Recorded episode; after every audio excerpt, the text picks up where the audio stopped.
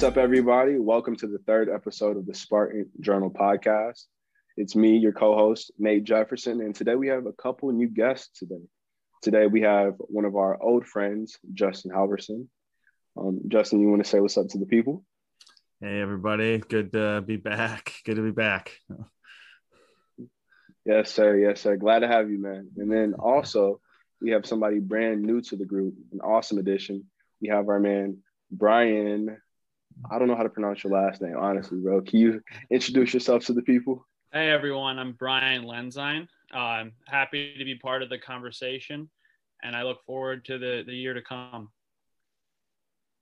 Absolutely. Absolutely. Well, today we have an awesome topic for you guys today. We're talking about cybersecurity and how it's been affecting our economy.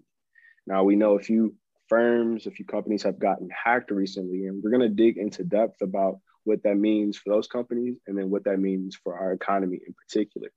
Now, the man that brought this topic up was Brian himself. So, Brian, what ideas do you have about this topic to start off with? Yeah, so I kept getting notifications about this. Um, I mean, the the two recent ones that everyone hears is uh, Colonial Pipeline and JBS, and I, I think those are two um, really important ones because they affect the infrastructure of the United States so much. Uh, you saw gas prices rising. That was Colonial Pipeline, and then there was a scare for a meat shortage for a little bit, and that was JBS. And so I mean, that kind of got me thinking, um, like, why are these cyber attacks happening? And um, and then I, I saw that it's been happening actually since early 1990s. So a question for you two would be, why do you think, um, you know, this is such a growing problem now, and why is it all of a sudden starting to happen to huge companies? Hmm. I could, That's a great I question. Yeah. Want me to kick us off here, Nate? Yeah, that is a great question, dude. I, I didn't realize it's been happening so long. Like, I guess ransomware, I, as long as I've been using computers, Norton has been around. So I know, like, I've always heard those terms, but I never really thought it was a serious thing. I, the short answer is maybe it's like we're more reliant on the digital economy, right? Is everybody's got more things that are reliant on their computers, different like supply chain issues that are now digital. So it might be easier for people to access them something I read too, I thought was pretty interesting is like that group uh, that was associated at least with the Colonial Pipeline DarkSide. They're like they talk about they almost use independent contractors. So I was reading an article about how it's really scalable nowadays because people are so digital for like hackers to come in, use your own computer, hack and like basically try to steal information from people. It's just super easy nowadays. So i don't know. I that's kind of what i'm leaning toward is it just we're more relying on it. People aren't prepared. People have no idea it's coming yeah i, I second that and i also hit at the convenience how easy it is for companies firms to be susceptible to malware viruses it was actually at, at my internship that i'm at currently at now where we literally spent about five hours first day learning about the importance of security, not clicking on links that we aren't really familiar with in our email, all these things. And basically, what the CEO of the company that I'm working for this summer, he told me was that most of the hacks that we're seeing right now, they're mainly coming from emails. Somebody mm-hmm. clicking on a link that they weren't supposed to, and then from there, just tragedy happening all over the place. And so telling interns this the first day, like the very first thing you're telling them, like we're on our toes. And so we were just joking around, just thinking about like how if you click one bad link, we're gonna end up on the news for just damaging a company that's worth six billion dollars. But at the end of the day, I think a big reason why this is happening is like Justin said, the digital economy and also the convenience for hackers to be able to do these things. Right. And kind of to add to that, um, you're talking about how how easy it is sometimes for them, which is kind of crazy to think about how, um, and this is something that the Colonial Pipeline executives were questioned about.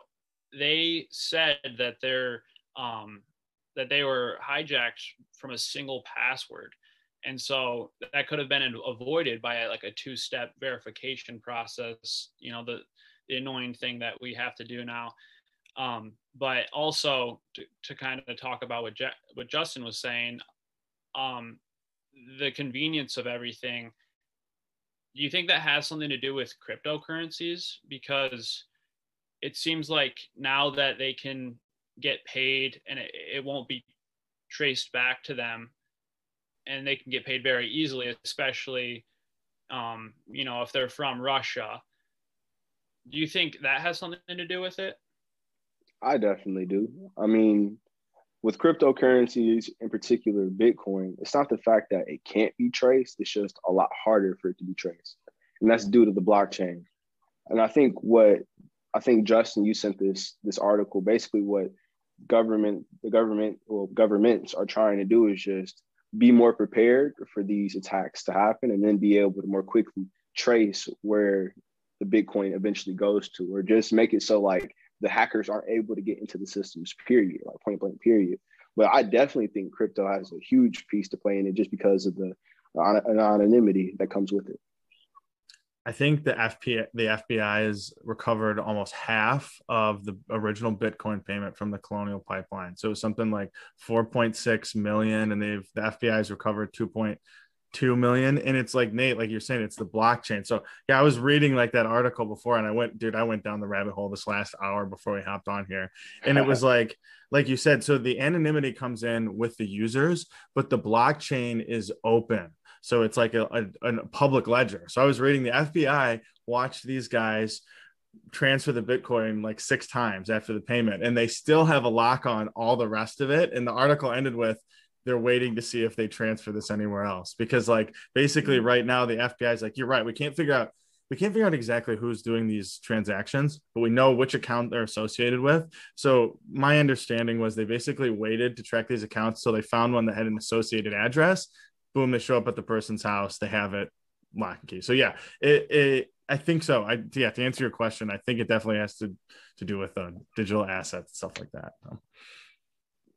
Question for you though, Brian. Just I know you're a block, not a blockchain major. I wish you're a blockchain major. That'd be perfect right now. A supply chain major, right? So like, can you tell me because me personally, I don't know how the supply chain was affected by this attack. So could you explain to me how that all came about? Yeah, so everything was kind of like a domino effect. So I mean, I'm not an expert or anything, but I mean, when you see the we'll just talk about Colonial Pipeline for a second. When we when we look at how gas prices were already rising, then this happens, and it, so people kind of get scared. There was what five thousand something miles um, up from like Florida all the way up the East Coast that that that Colonial Pipeline supplies. So when they're when they're supplying and they can't really supply much longer because their system's been hijacked and um, the demand shortens and or not the demand i'm sorry then the supply shortens and um, the demand increases it's just something like supply and demand um, and that, that's kind of where the whole problem happened and arose from if that makes sense no that does. It does. It just gave me a quick flashback of how like i forgot what it was but the giant cargo ship getting stuck somewhere. It wasn't supposed to get stuck. And from there the supply chain for some companies yeah. ended up getting messed up. This has been a, a rough year for companies man. Right. Everyone's talking about the supply chain from from covid and then the evergreen ship that got stuck and and now this too. So i mean yeah yeah companies companies are definitely feeling it but one thing I will say is I, I, believe companies that are benefiting from this, this whole cybersecurity thing the most are the companies that literally have a moat around that. Their firm is built to take care of other companies in the field of or the realm of cybersecurity. And some of these brand names you might know, like Norton. Um, another one is uh, Cyber CrowdStrike. Yeah, CrowdStrike. CrowdStrike's a big one. I think um, it's a leader in the cybersecurity industry. It's, uh, I believe, a market cap of around like 50 million.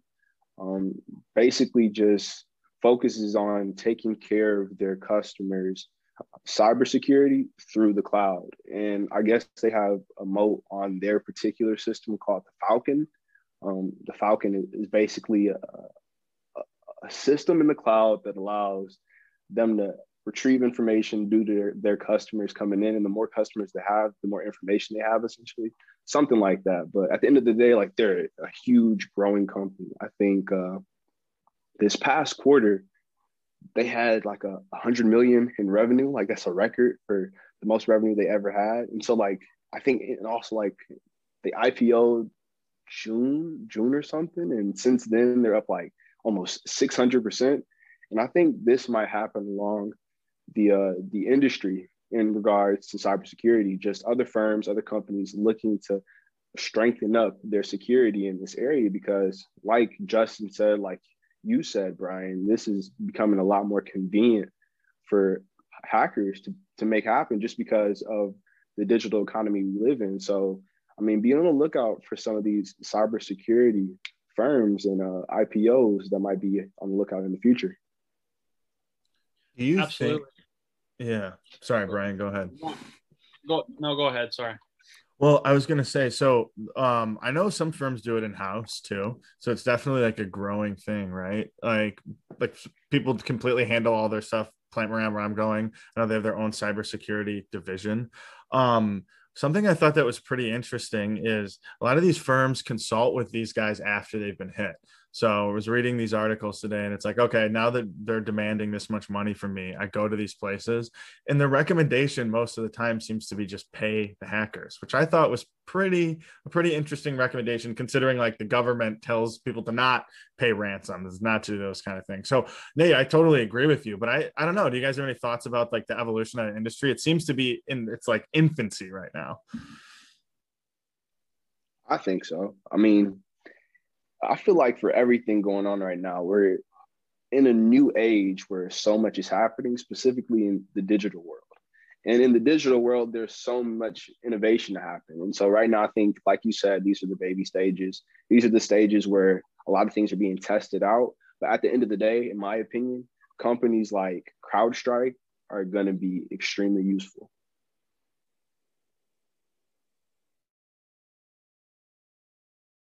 About the the convenience of everything.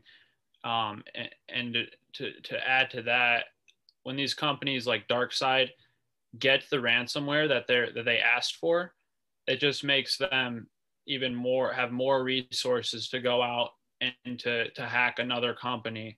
So that's why these companies need to you know do the two step verification do whatever they need to do. Um, because I think this problem's just growing. So to ask a question from that, I mean, do you think that these companies should pay the ransomware? I mean, do you think it would be better or worse if they did? I think it would be best. I mean, depending what the ransom is. Now, if this is a, a $500 million company and the ransomers are asking for six billion, it's gonna be like, all right, that's an Odell reach. Like, chill out, chill out. You can't do that. But if it's a six billion dollar company, and then they're asking for, let's say it's a six hundred billion dollar um, hedge fund, right? Small hedge fund, right? And they get hacked, and the ransomers are asking for five hundred million. Now, it is a decent amount of money for the hedge fund, but if the ransomers get that six billion dollars. Not only do they get the six billion dollars, but they also get the information to those clients under the six billion dollars of that company. You know what I'm saying? So like the social securities, their addresses, all these things that are very personal to these clients. And so from that standpoint, I think it's best just to pay them off and just being able to uh, get back the information that they know would hurt their brand entirely. That's very fair. I um I want to start by like a definition too, because I didn't learn. I just learned this today, actually, reading about this. So, ransomware is a specific kind of attack where what they do is they i don't think they necessarily steal their information but what they do is they lock you out of your own information. So mm. where it really hurts the companies that don't have backups. So that's what i was understanding like this meet like jbs right? Jbs could have avoided this to my understanding if they would have had backups because they're like they locked they got locked to the system it could have been like you know screw you guys like i got backup. So i i, I just wanted to start that because i totally agree with you nate. Um I want to like the other side, the money besides the money side, I think it's like an industrial side, right? Like this, like JBS. They were like, dude, this is Memorial Day weekend. like the price of meat has gone up 40% in a day like we need to do something right now we can't wait until next friday when we hear back from the fbi so i think that probably has to play with it too because you're like a hedge fund you're right i'm like dude we could you know, it's maybe a little take out some more money, blah blah blah blah. But if it's like a, an industry like that that affects so many people down the line, I don't know if they even have the option. They have to pay, so it might not even be an ethical choice. I wonder if it's they even have a choice. They just have to do it in some cases. That's a great point. That's a great point. And when you said their information, their information is locked up in ransomware. Like that's what ransomware is, correct? My understanding so the ransomware thing is specifically you get locked out of your own information and they provide you with encryption to get back in once you pay them the money. And then yeah gotcha. i don't know like my understanding and then it can also also be like you can get it like you're talking about through your email right? Like you, somebody could click on an email and get it then the next thing you know you're like oh i can't get into any of my stuff. This looks weird. My understanding okay. again i'm not a cybersecurity expert right. but, yeah. Okay. So no, it's like absolutely right. Well okay Go ahead, Brian. Yes. JBS um, employees. So the, a lot of the articles I read, they, they, they started with like JBS employees. They came in to work, and as they were trying to log in, instead of a login, they saw, you know, a little pop up that said like, "You've been um, like hijacked or whatever," and only way you can get back into your system is if you pay X amount of dollars. Gotcha. And so that's that's how it that's so that's exactly right, Justin, what you're what you're saying. Man, shout out to Justin. Lucky, lucky guess. um, so I don't know. Yeah, again, like forward looking um what do you guys think? Is it, these attacks even though there are companies out there is this going to get better or worse? Like brian i want to start with you. What do you think? Do you think this is going to like are we going to see even worse attacks in the future? Like gas lines like we saw earlier this year? What do you think? I don't think it's going to stop anytime soon. I mean it, seems like they're just putting a band-aid on it when they pay and the government the government hasn't done anything to come in other than you know they try to get some of the money back. But what does that do really? So once the government decides to regulate and actually come in and do something, then maybe it'll, it'll stop. But until then, I don't see it slowing down. I second that. Um, a big piece that I think is important is just the companies getting the the preparation that they need, the protection that they need. You know, I think uh, it was JBS. I think Justin said that if they would have had their backups, they would have been fine. And maybe if they would have brought, brought in a third party to tell them, hey, create a backup in case of um, some malware happening or um, some ransomware happening, then you'll be okay. But that didn't happen. And so I think a big thing that we're seeing is a lack of preparation. And if people are on their toes, if a lot of companies, COOs are on their toes, and they'll understand, hey, we don't want to end up like a lot of these companies that are getting hacked that are having to deal with ransoms all these things that you know that could hurt our brand hurt our company hurt our bottom line. So let's be proactive and let's do something about this before it, it eventually hits us. Because it seems like it's inevitable whether it's a company or it's just some guy that's in a coffee shop and is able to connect to the same wi-fi that you're connected to because it, it can happen just like that. Like it's it seems like it's inevitable. So it's just a matter of preparation for these companies. You said something really interesting. I want to hear your guys' points because it sounds like we've all had internships and stuff. So, what are your guys' pro tips for any students out there who've never heard? Like, what shouldn't you been doing? You mentioned the coffee shop thing, Nate. A lot of people don't know that. What shouldn't you be doing to avoid getting this kind of stuff on your computer? Well, like you said, I'm not an expert, but what I've been told is just not to connect to public Wi-Fi. So make sure the Wi-Fi is secured and make sure you have to put in a password in order to be able to access it. Otherwise, you're putting yourself at risk to anybody else that's on that same Wi-Fi server as you. Yeah, and as far as emails, I, I know for the last internship I had, and I guess every job I've ever had, really, they they've done um, some training for like kind of recognizing uh, what kind of emails are are spam and and um, like what what emails are phishing. So I guess you kind of just have to teach yourself a little bit about recognizing, you know, what emails are bad. I mean, I don't know about you guys, but I get like three emails a day that just goes to my spam that that is just phishing, and you can kind of tell that it's it's from like a sketchy email, and you, you can kind of tell when it is. The big one is bank accounts for me. So check your like I get more than once where somebody's like, "Oh, you need to reset your bank account." Look who the email's from, because it like the subject line will look official from your bank. Then you're like, "Oh, this is some one two three four five six at gmail.com or something." Because I what's funny is I, when I had access to the MSU WMA Gmail account, so many people about like the podcast and the website, and they're like, "Oh, we want to do this on your website and this," and you look and it's at this weird address, and you're like, "Just yeah, delete, delete, delete." But they got through the spam folder somehow because they're getting they're getting smarter every day. Mm-hmm. If you enjoyed the discussion, please like and share the podcast on Apple and Spotify. The Spartan Journal podcast is part of Michigan State University's Wealth Management Association a student organization whose goal is to inspire the next generation of financial advisors. The Spartan Journal news team releases a newsletter every Monday morning comprised of financial literacy and the week's market updates. Feel free to follow us on social media at MSU WMA and check out our website at msuwma.com.